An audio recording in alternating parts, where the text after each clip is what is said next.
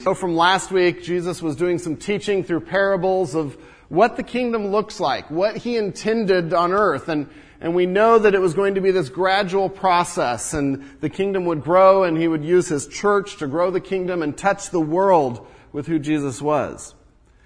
But the thing was, it starts as a mustard seed, and that mustard seed is with the disciples, and it had to grow in them. They didn't just automatically know this is who Jesus was. They, they couldn't get their heads around it. And so Jesus very intentionally, for the next four uh, stories that we're going to talk about, he begins to stretch their minds and impress, press on them who he is. And it's sort of like, okay, he's been doing all this teaching and, and now it's, now class is out and we're going to go try it. We're going to go put it into practice. It's like if any of you have taught anyone how to drive, you can tell someone how to drive all you want. But it's a completely different story when you get in the car and hand them the keys and pray fervently for your life. It's a different story because now we're putting it into practice. And we, we move to a point where Jesus now is doing that with the disciples. He's testing their faith, challenging their faith, expanding their faith. And I like to call these four stories the faith narratives or the authority narratives because the two go together as he describes who he is. So if you'll turn with me to Mark chapter 4. Mark chapter 4. We're going to start at verse 35 where we left off last week.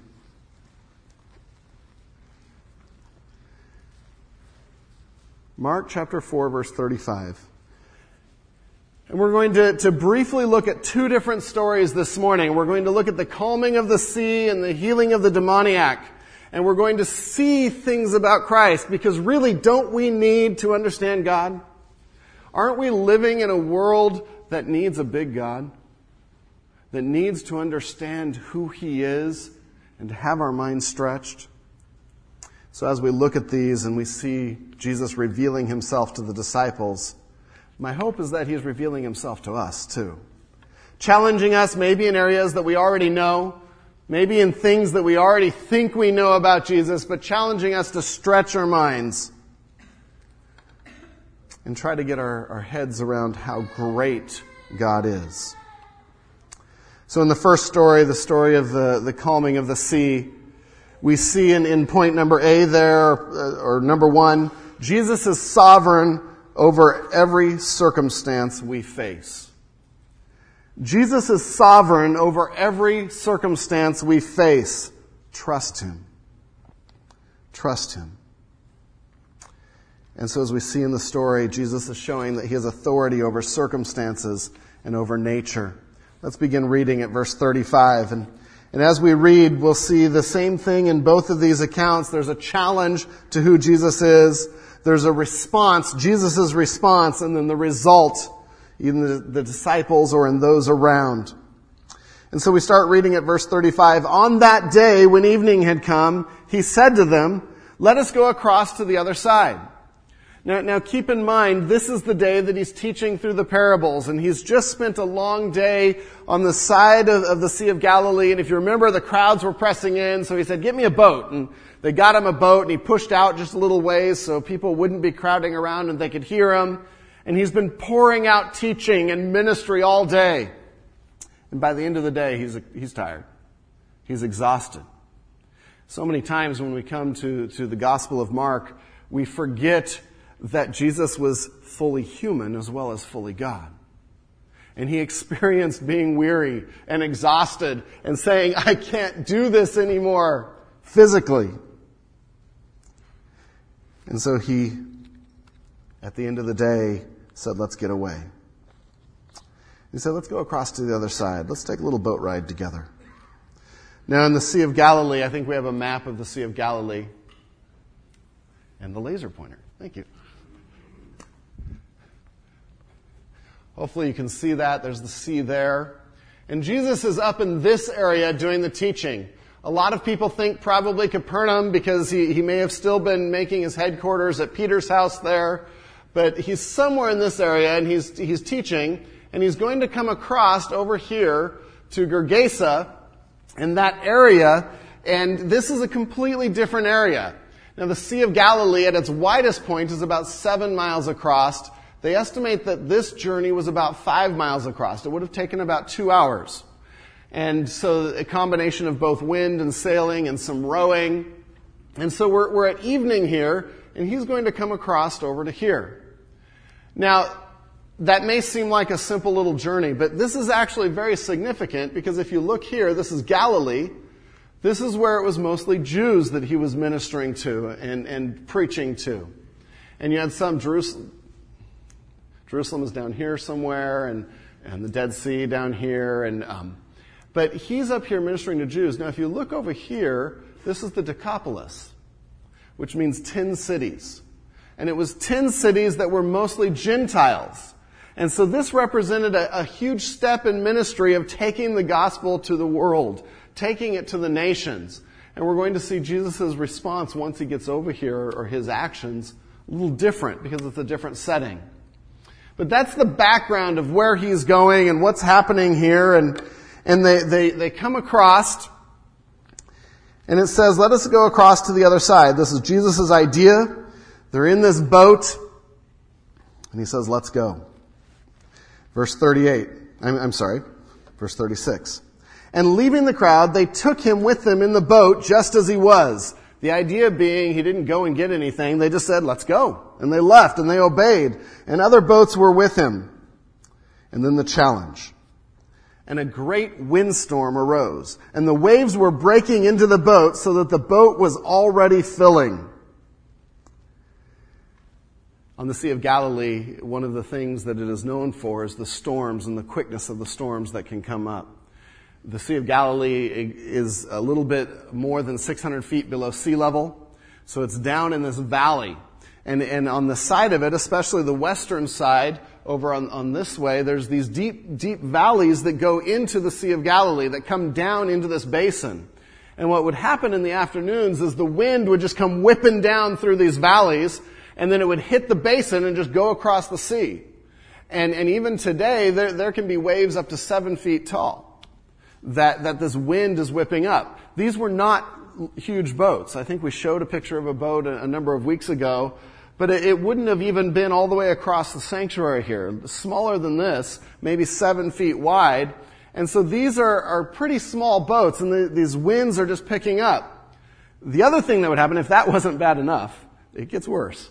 The, the Sea of Galilee, because it's in this, this low basin, would generate heat, and, and heat would rise but, but just a few miles away, you had the Golan Heights and some, some high mountains where the air was cool. And so whenever you have cooling air coming down and hot air going up, what do you get? Thunderstorms. And they would happen like that. Uh, much like at times up in the Sierras where, where we camp. The, the college fit group is going on a camping trip soon. And it's not uncommon that it'll be a beautiful day and perfectly clear, and within 20, 30 minutes, a huge storm comes up and lightning and thunder and it's raining and then a, an hour later it's clear again. And it's because, again, they, even in the Sierras, they have the valley with the desert and then the high mountains and the mixture of the air creates this environment. That's the Sea of Galilee. So it doesn't, it makes a little more sense how this storm would just come up. And the challenge, the great windstorm arose, waves were breaking into the boat, literally over the boat. Not a big boat, waves going over, that's a problem. So that the boat was already filling.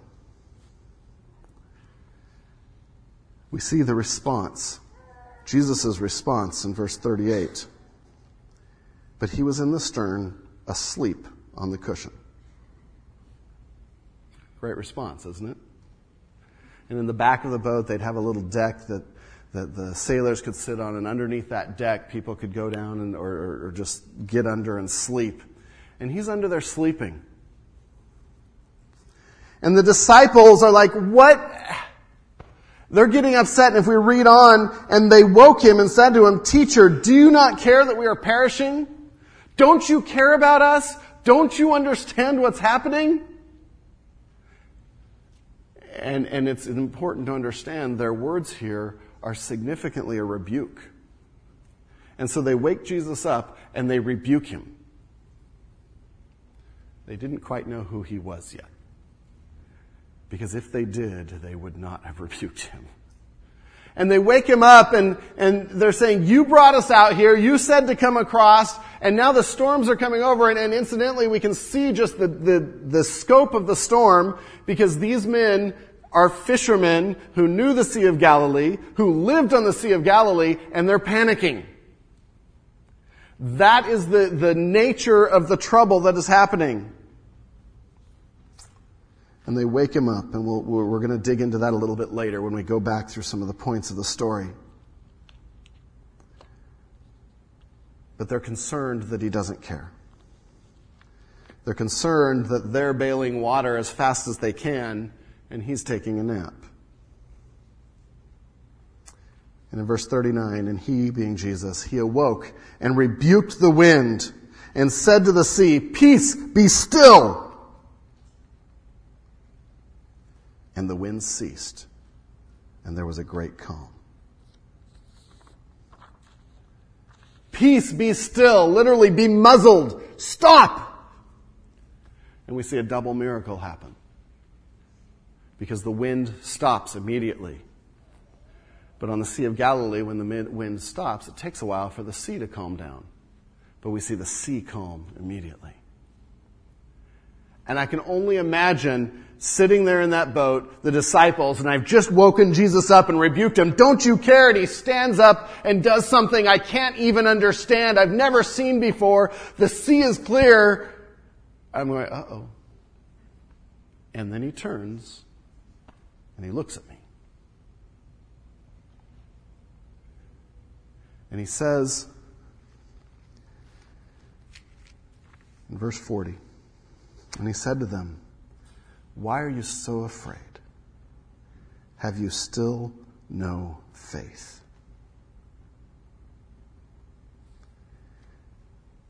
And this is the result. They were filled with great fear and said to one another, Who then is this that even the wind and sea obey him? And in this incident, we see the, the nature of Christ. We see the incarnation as he is fully human and he's exhausted and he's genuinely asleep. And he's fully God because he stands and just has to say a word and nature bows to his authority. And the disciples were blown away. They had no idea So that's the story that Mark relates in the first of his stories of how Jesus reveals himself. It's interesting, Mark here deliberately draws parallels to Jonah. If you think about the story and you think about Jonah, both had a, a man that gets on a boat. For different reasons, admittedly so, but, but they wouldn't have lost this, this comparison.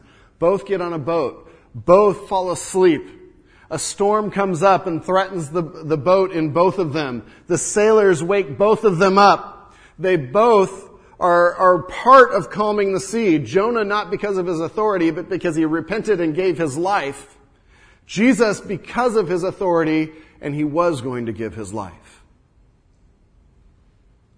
And the sailors in both were saved. The disciples in one and the sailors. And they both were in fear of God and their concept of who God is was drastically opened up. And so, Mark, here in how he tells the story, he's a brilliant to- storyteller, is bringing the hearer back to Jonah and said, From your history, you've seen God work in this way. And now Jesus is that same God. And it's a testimony to his deity that this is the Messiah, as Mark continues to prove to people. And so this story shows us that Jesus is sovereign over every circumstance we face. But three thoughts, three specific things I want to pull out, and I'm sure there's more we can pull out, but let's grab three of them. First, God often intentionally allows storms in our lives to test and build our faith. This is not the best news in the world. God often intentionally allows storms in our lives to test and build our faith. Be open to it. Did you catch in verse 35 what happened? On that day when evening had come, he, Jesus said to them, let us go across to the other side. He knew what was going to happen. He knew a storm was coming. He's omniscient. It, this wasn't hidden from him. It wasn't a random thought. Jesus intentionally asked them to go to the other side, knowing that they would be almost drowned. Is that hard to swallow? Is that hard to swallow? See, the thing about sovereignty is, we like sovereignty when it means that God is going to work out all things for our good in the way that we want Him to. But sovereignty always cuts both ways because that means Jesus can do whatever He wants. And if He knows a situation is going to build our faith and test our faith and bring us to the place that He needs us to be, then, then praise God, He can do that. And Jesus knows their lack of faith. He knows that they've been hearing the parables, but they still don't get who he is. And he knows they're going to have to have a deeper faith if the church is to be founded and if the gospel is to spread to the world. And so he says, let's take a boat ride. Sort of like when I've said to some of the youth, let's take a walk.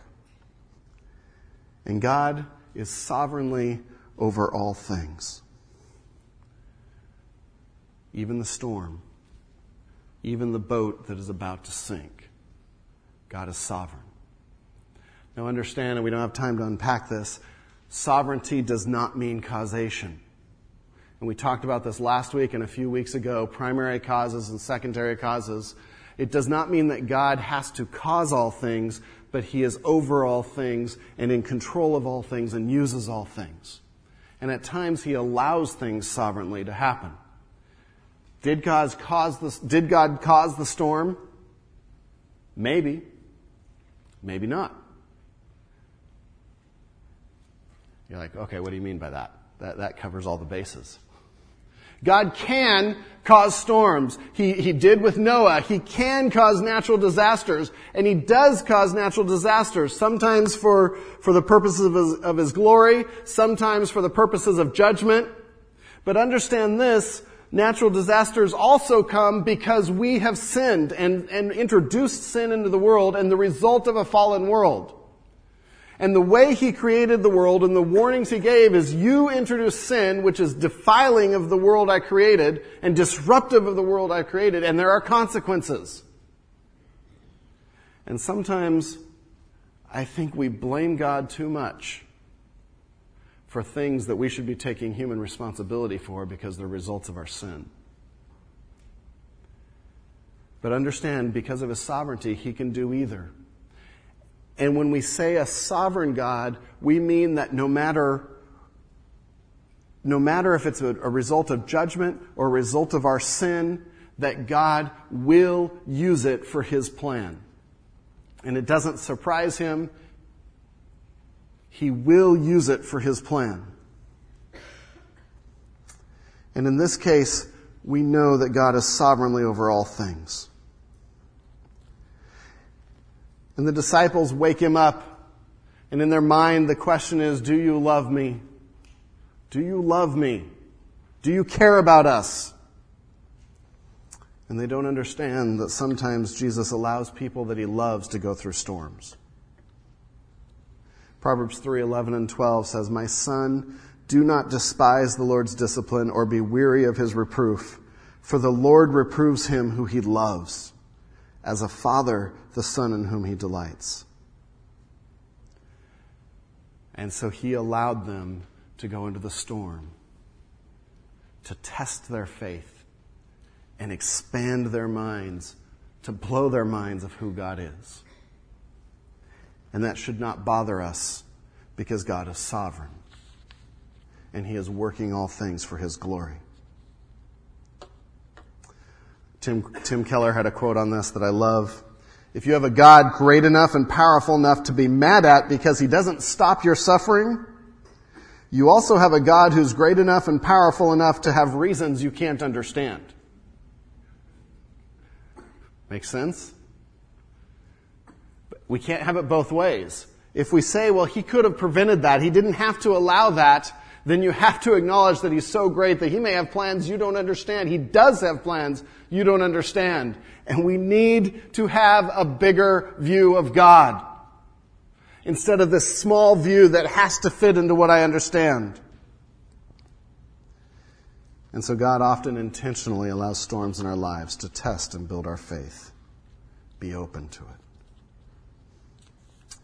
See, the next point to get out of this is we struggle with fear when we have wrong views of God. We struggle with fear when we have wrong views of God. When we think that God isn't working, He's abandoned us, or when we think that God cannot work. Those are wrong views of God, and that's what the disciples were struggling with in verse 38. But he was in the stern, asleep on the cushion, and they woke him and said to him, Teacher, do you not care that we are perishing? And in that phrase, we get the idea that he doesn't love them, he doesn't care. We get the idea that they believe they are perishing, and all of these are wrong views of God. And they didn't get it. See, fear for us includes worry and distress. How many times do we get in situations that, that just throw us we're like, what are you doing, God? I don't understand.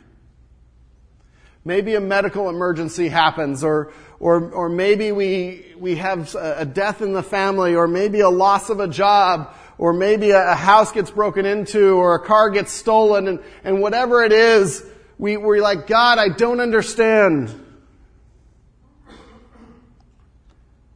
And we have a choice at that point. Are we going to expand our view of who God is or are we going to worry and be in distress? Are we going to trust God or are we going to lose it? See, fear and faith in God's Word are opposite concepts. They're opposite concepts. So faith is the antidote for fear. Fear comes from a lack of faith. Jesus was asleep it says. Why was he able to sleep? Genuinely false. He's not pretending. Genuinely exhausted sleep. He was able to sleep because he knew who his father was. And he knew God the Father was almighty. His plan would not be thwarted. And God would wake him up at just the right time to take care of the situation. And so he could sleep because of his trust in God the Father. But the disciples rebuke Jesus. Say literally, Teacher, are we to drown for all you care? And we see three mistakes they made about God. Three things they thought. Number one, they thought Jesus made a mistake. You sent us here. We obeyed you. That's how we're different from Jonah. He was disobeying. We were obeying. And they questioned his omniscience. They questioned his omniscience. Number two, they thought he didn't care. They saw him sleeping as having an indifferent attitude towards them, a relaxed attitude. Oh well, I can get 12 more. And that was an attack on his love Finally, they thought they were perishing. They thought they were going to sink and God's plan would be over. And that was an attack on his power, his omnipotence. And it's interesting that all of the disciples' concerns, all of the things that they were worried with and struggling with and overwhelmed with, came from a lack of understanding of who God is. They came from a faulty view of his love, a faulty view of, of his knowledge, a faulty view of his power. And if they knew those things, if they knew who Jesus was, the worry and the stress wouldn't have been there. And their misunderstanding of who he was and what he was doing led them to a conclusion that exposed their lack of faith. Be like wives if you came home and your husband was gone and you decided he was out golfing. And that's just what you figured out and and you're having a tough day and the kids are just going nuts and there's things to do around the house. How are you feeling about your husband about that time? A little frustrated, right? He gets home a little later that night and you find out that what he was actually doing was shopping for you for a gift because it's a special day, making reservations at your favorite restaurant, and arranging childcare so you could have an evening off. Does the truth change your view of the situation? Absolutely. And in the same way, the disciples, if they could have had a true view of what God was doing and who God was, they wouldn't have been upset. They would have acknowledged their Creator. And so Jesus stands and calms the sea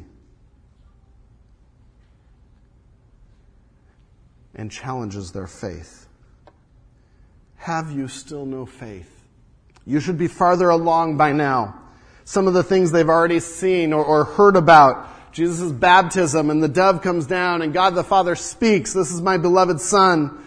They, they had heard about him withstanding the temptation of Satan. They had watched him heal a man with an unclean spirit and many demon possessed people. They had watched Peter's mother-in-law healed and many others. They had watched the leper cleansed, which was impossible. They had watched the healing of the paralytic and then he stood up and he walked. It was impossible.